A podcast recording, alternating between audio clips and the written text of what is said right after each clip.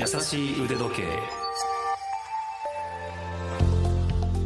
YouTube チャンネル腕時計のある人生の RY です。ラジオ関西アナウンサーの春名優樹です。この間、はい。私あの機械式時計のグランドセイコーの時計をつけたまま、まああの、うん。手を洗っていたんですよ。はでしたところあの、いうん。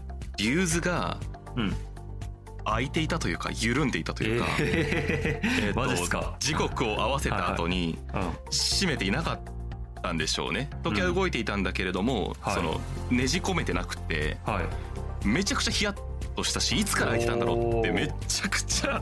でそれその前に気づいてない前にもし中に入ってたらみたいな感じで、はいはいはいはあの久々にあのやらかしたなって思いったんですよ。なるほどね。はいはいはい。それは本当に怖いいやそれは怖いですね。ひんやりする話ですね。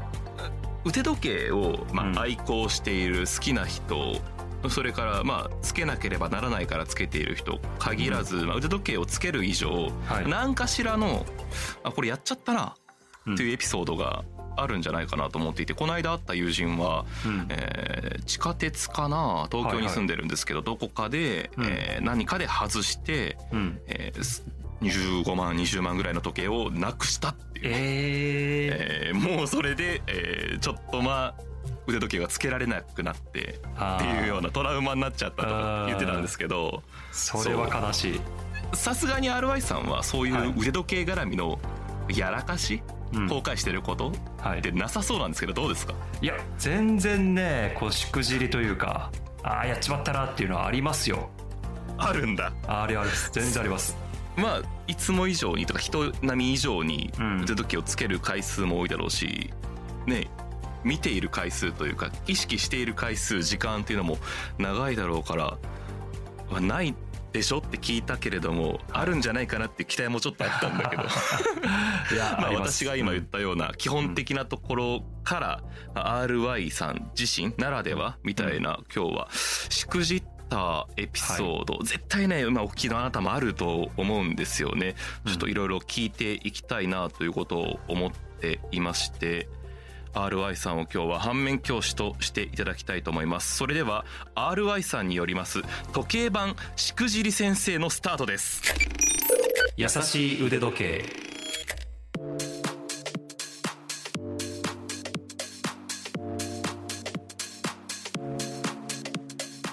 はいというわけでですねえ今日は RY 先生とここからはお呼びしたいと思います、はい。腕時計にまつわるしくじりエピソードを教えてください。はい。それではですね、まず1ページ目をめくってください。はい。めくりました、はい。お願いします。ブライトリングのブレスレットを売ってしまったというですねしくじりエピソードがあります。ブライトリングのブレスレットを売ってしまった。はい。これはどういうことですか？これはですね私2019年に、あのブライトリングのナビタイマーというですね腕時計を中古で購入したんですよ、うん。でそれがですねあの金属ブレスレットの状態で来たんですね。でいやまあこれこれはこれでかっこいいけどやっぱねうん。革ベルトでつけたいなって僕は思ったんですよ。うん。で革ベルトをですねあのブライトリングの正規店で買ってですねじゃあもうこの金属ブレスレットもういらないやということでこれちょっとメルカリで売ったら高いんじゃないの？と思って調べたらね結構な高額で売れるんですよね。ベルトだけブレスレットだけ。ブレスレットだけで13万円とか12万円とかで売れるんですよ。え？そんなに？そんなに高く売れるんですよ。だからお、うん。これはいいやと思って あの金属ブレスレットをですね売ったんですよ目がくらみましたね。目がくらんだんですよねその時は。でやっぱしばらくしてるとやっぱ金属ブレスレットかっこいいなって思えてくるんですよね。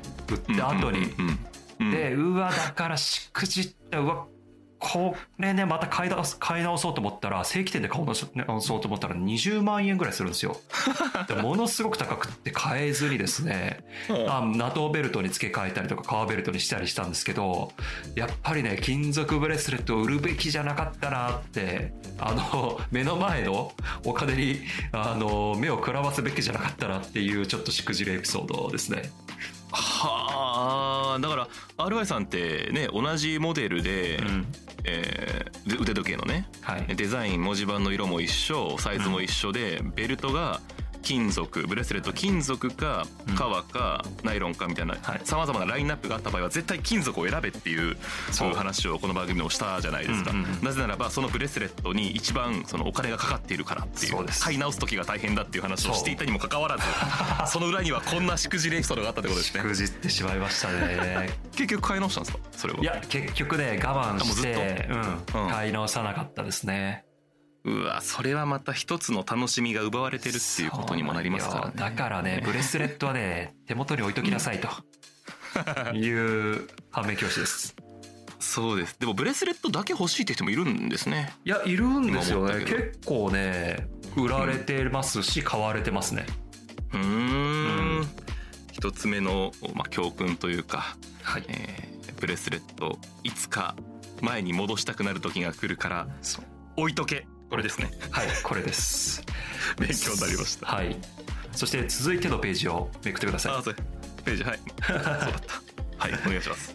ロレックスを2週間でぶつけた柔らかしいエピソードです。うん、わかりね本当にね やっちまったなっていう話なんですけど。まああのこの番組でもたびたび話してるかもしれないですけど僕がね初めてえー高級時計を買ったのがロレックスのサブマリーナという時計で仕事でこう海外に向かう空港でですねロレックスにたまたまこう入ってえーでえー店員さんに聞いたら出してもらえたっていうエピソードでですね僕はそれをこうロレックスを持ってですね船に乗るんですけどもあそうなんだ。家に帰る前にか。そうそう。か。だから買ってから仕事行ったんで で船に持ってったんですよね。あの緑の紙袋。でそうだったか。はい。そう。だからさすがに仕事中につける勇気はなかったんで夜な夜なですね、自分の部屋に帰ってきてからこの緑の箱を開けてうわ綺麗だな綺麗だなっつって、うん。あの部屋でねロレックスサブマリンつけてニヤニヤしてたんですよ、はい。なんですけどやっぱりねちょっとこれ腕につけて歩きたいなってなってきて船の中散歩しようと思ってですね腕につけて、うん。で船にはですねこの防水扉と言われるですねめちゃくちゃ頑丈な扉があるわけですよ、うん。でそこをですね通過しようとしたところですねやっぱ普段つけ慣れてないものだから距離感覚ミスってですねうん。ガシャーンとねサブマリーナをねこう扉にぶつけてしまってですね で青ざめて扉を見たらですねもうロレックスぶつけたところえぐれてるんですよものすごくゲリベリベリベリと。でロレックス見たらですね、もうその船のペンキ白いペンキがですねベリーってこう剥がれてねついてるわけですよあロレックスに。はい。うーわこれ終わった死んだと思ってですね急いで部屋に帰って、こうね ティッシュでねもう死に物ぶりでこう拭いて「えー、大丈夫傷ついてないよね」と思ってあの勉強を剥がしたところですね無事、あの傷もついてないというですね よかった。よかったと。笑っちゃダメだけどやっぱもうこうほ焦ってるでもアルバイさんの顔が。なで驚したというエピソードでですね。あの距離感気をつけてください。あの距離感気をつける時計つけると、うんそのねたった厚さ十何ミリの世界ですけど人ってねぶつけるんだなっていう距離感これに気をつあれなんけていただきたい。ででしょうね確かに普段生活してて、うん。家に帰ってそのぶつけることなんてないのにうん。ちょっと腕時計外すの怠けてそこらかしこ家の中歩いてみたらたまにコツンってやりますよね。いやあれありますよね。なんなんですね。そう。だから人間っていやうん。知らず知らずのうちに本当ミリなミリ単位で距離感測って動いてるんじゃないですか、そういうことか。でそこに急に12ミリ13ミリの時計つけるとガツってぶつかるっていうね細心の注意を払っていたにもかかわらずぶつけた、そうだからねえロレックスだからよかったですよ、これがうん。もっとねやばい時計だったら普通に気づいてたと思いますね。ですよね。うん。塗装がえぐれるぐらいですもんね。そう。そうだから ベゼル？ベゼルベゼルですね。ベゼルがだからセラミックだったんでよかったんですよね。であとサファイアクリスタル、風貌がサファイアクリスタルだったんでめちゃくちゃ高度高いとこなんでよかったんですけど、これがねあの普通のステンレス時計とかだったら普通に持ってかれてたと思うんで気をつけてくださいまあその時の落ち込みったら半端なかったと思いますけど今ではまあ笑い話というか思い出の一つですもんねそうです。あの、耐久テストになりましたね。もらえる企画でよかったと思いますね。ははいい。そして、続いてのページをめくってください。はい。ロレックスの王冠、ゴリゴリに削るというエピソードですね。ロレックスの王冠？そう。これね、ゴリゴリに削る？そう、ロレックスって、サファイアクリスタル風貌のですね、うん一番下のところ、611のところにですね、うん。こうよーく見ると、こうね、王冠マークがね、入ってるんですよ。透かしですよね、いわゆる。透かしなのか、ちょっとこううん。レーザー加工かなんかで、王冠マークが入ってるんですよ。本当にね、はい。目で見えるか見えないかっていうぐらいの、本当に小さなものなんですけど、はい。僕はねあの初めてロレックス買った時に全然そんなの知らなくてですね、こう毎日ニヤニヤ眺めてたらですねある時あれ、うん。このなんか下の方にホコリついてんなみたいな。あれ？おや？いやなんかちょっと指紋かなと思って最初こはう拭くんですよティッシュとかで。だけど、拭けども拭けども全然取れないからあ。あれと思ってだんだん爪を立ててですねこうティッシュでゴリゴリゴリゴリって削ってるんですよ。でも全然取れないからあれこれはなんかさすがにおかしいぞと。思ってですねインターネットで調べてみるとそれはこう王冠バッグだと。いうことをですね知ってうわやっべやっちまったと。うん。いうことでね青ざめたっていうエピソードですね これ私めちゃくちゃ好きだわ、この話。いやだから、ね、あれって裏に入ってるのかな？あのいわゆる、えー文字盤の、うん。えーガラスの部分に多分これ表だと思うんだよな。表なんだ。そこにこうどういう仕組みかはわからないけど、よーく見るとロレックスのいわゆるあの王冠マークうん。が透かしとして入ってるんですよね。それを誇りだと思ったらでもわからんでもないな。いやこれ誇りですよどう見たって。し知らなかったらいやそう、ねえ。だから知らないじゃないですかそんな初めてロレックス買って。知らないね。で当時はねあの今みたいにそんな YouTube とかまあ YouTube もありましたけど別にそんな時計情報発信してる人とかも2016年ですから、まあ、ほとんどいなかったと思いますしうん。インターネットもね今ほどはこう SNS とかも充実してなかったしうん。いや知らないわけですよ。これはね青ざめましたね本当取れなくてよかった。やっぱロレックスさすがだなと思いましたね。そこがそうね。削った程度じゃ取れないよと。恐るべしサファイアクリスタルですしここで一つ勉強になったのが、えーロレックスの 6G1 ガラスには透かしが入っていますので、えー削らないでっていうね。そう。ください。そういうことです。はい。はい。そして最後のページをめくってください、あ本当だ。はい。友達に時計の魅力を語りすぎて惹かれるです。おおシンプル。これはねやっぱりロレックス買うじゃないですか、嬉しいじゃないですか、嬉しいね。で時計にね興味のない友達とかに「いやーロレックス買ってさこれがめちゃくちゃいいんだわ」って話すじゃないですか、うん。いや惹かれてたと思いますね。その 優しいかその友達はら言わないけど、うんだってね普通に考えたら嫌みったらしいじゃないですか。苦い思い出だなそれ。いやうん。そう。だからあのまあ友達に恵まれたのもあるかもしれないですけど下手しい友達を失いかねないなと思って。その友達は興味ないの？興味ないですよ。興味ないし周りに時計好きの友達っていなかったからはあ語れる友達がねいないんですよね。まあそんなこともね 気にしなかった時はもうベラベラとね魅力を語ってましたけど、うん。いやこいつうぜえなと思われてたんじゃないかなと思いますよね。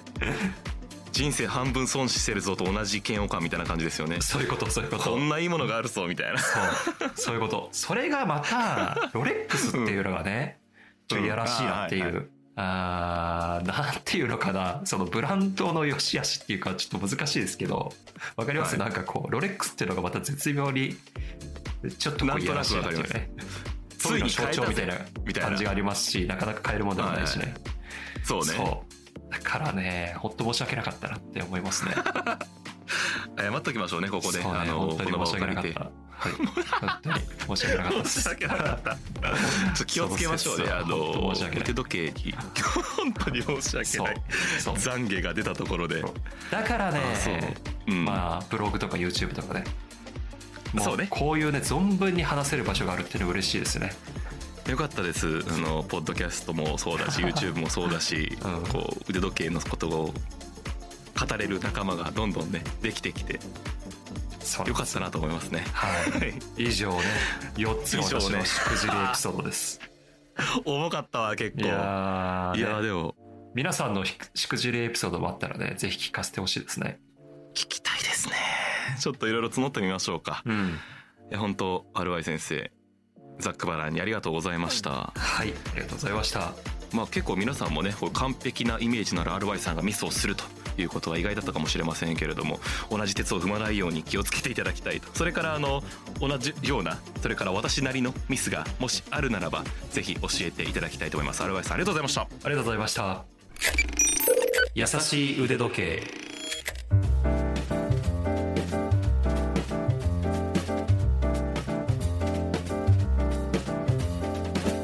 さていかがでしたでしょうか？この番組の情報ラジオ関西のトピックスサイトラジトピでも詳しく読んでいただけます。復習したい方はそちらもどうぞご覧になってください。番組のご意見ご感想を取り上げてほしいテーマのリクエストあとはやらかしエピソードをメールでお待ちしています。腕アットマーク JOCR.jp ude アットマーク JOCR.jp までお寄せください。それからツイッターとインスタグラムもやっております。番組と合わせてフォローをお待ちしております。ツイッターは割ともう緩めの投稿それからインスタはこの番組で話した内容を簡潔にまとめた投稿となっております。優しい腕時計もしくはハッシュタグやさ腕で検索してください。私の YouTube チャンネル腕時計のある人生もよろしくお願いします。次回も私たち2人が優しくトークします。ここまでのお相手は？腕時計 YouTuber の RY とラジオ関西アナウンサー春名ゆうきでした。それではまた。